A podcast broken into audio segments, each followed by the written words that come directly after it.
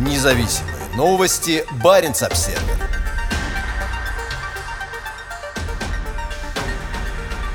После снятия России пандемийных ограничений поток на границе вырос более чем в два раза. Из всех граничащих с Россией европейских стран Норвегия и Финляндия остаются единственными, кто продолжает выдавать туристические визы добросовестным путешественникам. При этом Норвегия – единственная страна, не отменившая соглашение об упрощенном пересечении границы для жителей приграничных территорий, в том числе для членов семей военнослужащих, воюющих в Украине. В середине июля Россия отменила введенные во время пандемии ограничения на пересечение сухопутной границы. Как рассказал сотрудник полиции Свен Арне Давидсен, который осуществляет пограничный контроль в пункте пропуска Стурсгук, с 15 по 31 июля границу с Норвегией на севере пересекло 2732 человека. Как отметил Давидсон, число пересечений выросло в первые две недели месяца. В приграничном Киркенесе, в центре города и в аэропорту снова все чаще можно увидеть машины с российскими номерами. Многие россияне сейчас используют север Норвегии для полетов по Европе. Из Киркенеса, как и из Ивола на севере Финляндии, есть несколько ежедневных прямых рейсов в столицу, откуда можно добраться до большинства крупных городов Европы.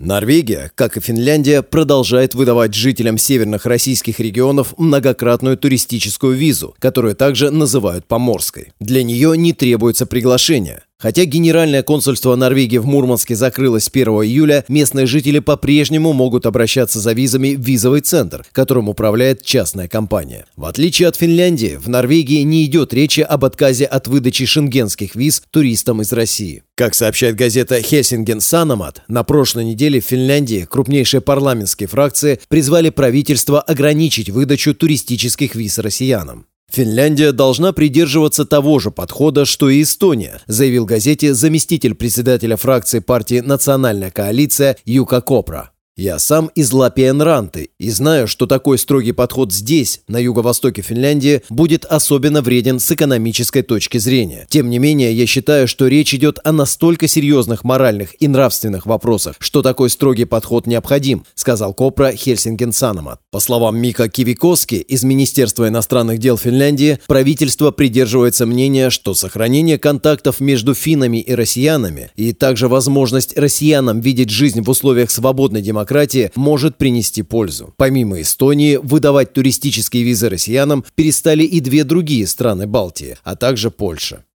Шопинг и отдых. С 90-х годов одной из главных причин, по которой жители Мурманской области приезжали в Киркенес на самом севере Норвегии, является шопинг. Поездка сюда из приграничных Никеля и Заполярного занимает около часа. Из Мурманска дорога занимает 3 часа, что делает возможным съездить за границу всего на один день. Хотя за последние две недели число пересечений границы выросло более чем в два раза, абсолютные цифры невелики. В июле 2019 года через Турсгук проехало более 21 тысячи человек, в пять раз раз больше, чем в июле 2022 года.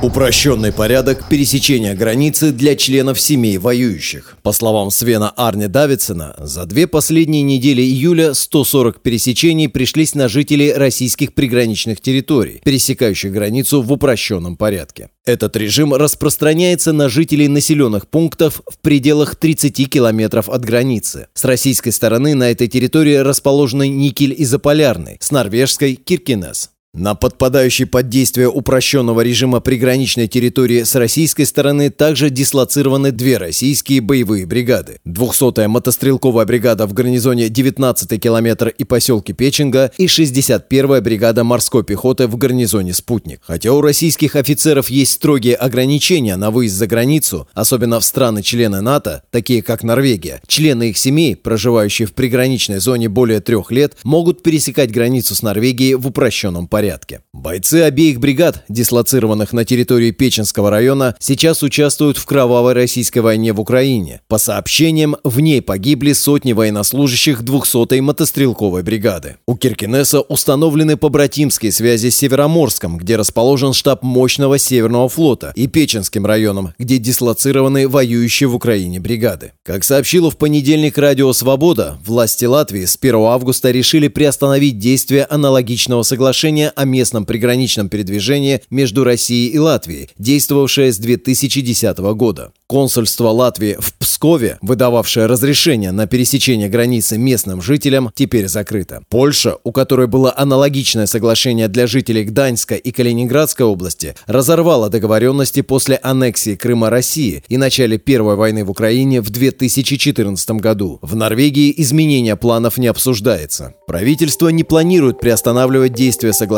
о режиме местного приграничного передвижения, заявлял ранее Баренц Обсервер статс-секретарь Министерства иностранных дел Норвегии Эйвент Ват Петерсон. На севере за выдачу подобных разрешений отвечало Генеральное консульство Норвегии в Мурманске. Так как консульство сейчас закрылось, норвежские власти заявляют, что примут меры для обеспечения подачи заявлений жителями Печенского района. Независимые новости. Барин обседный.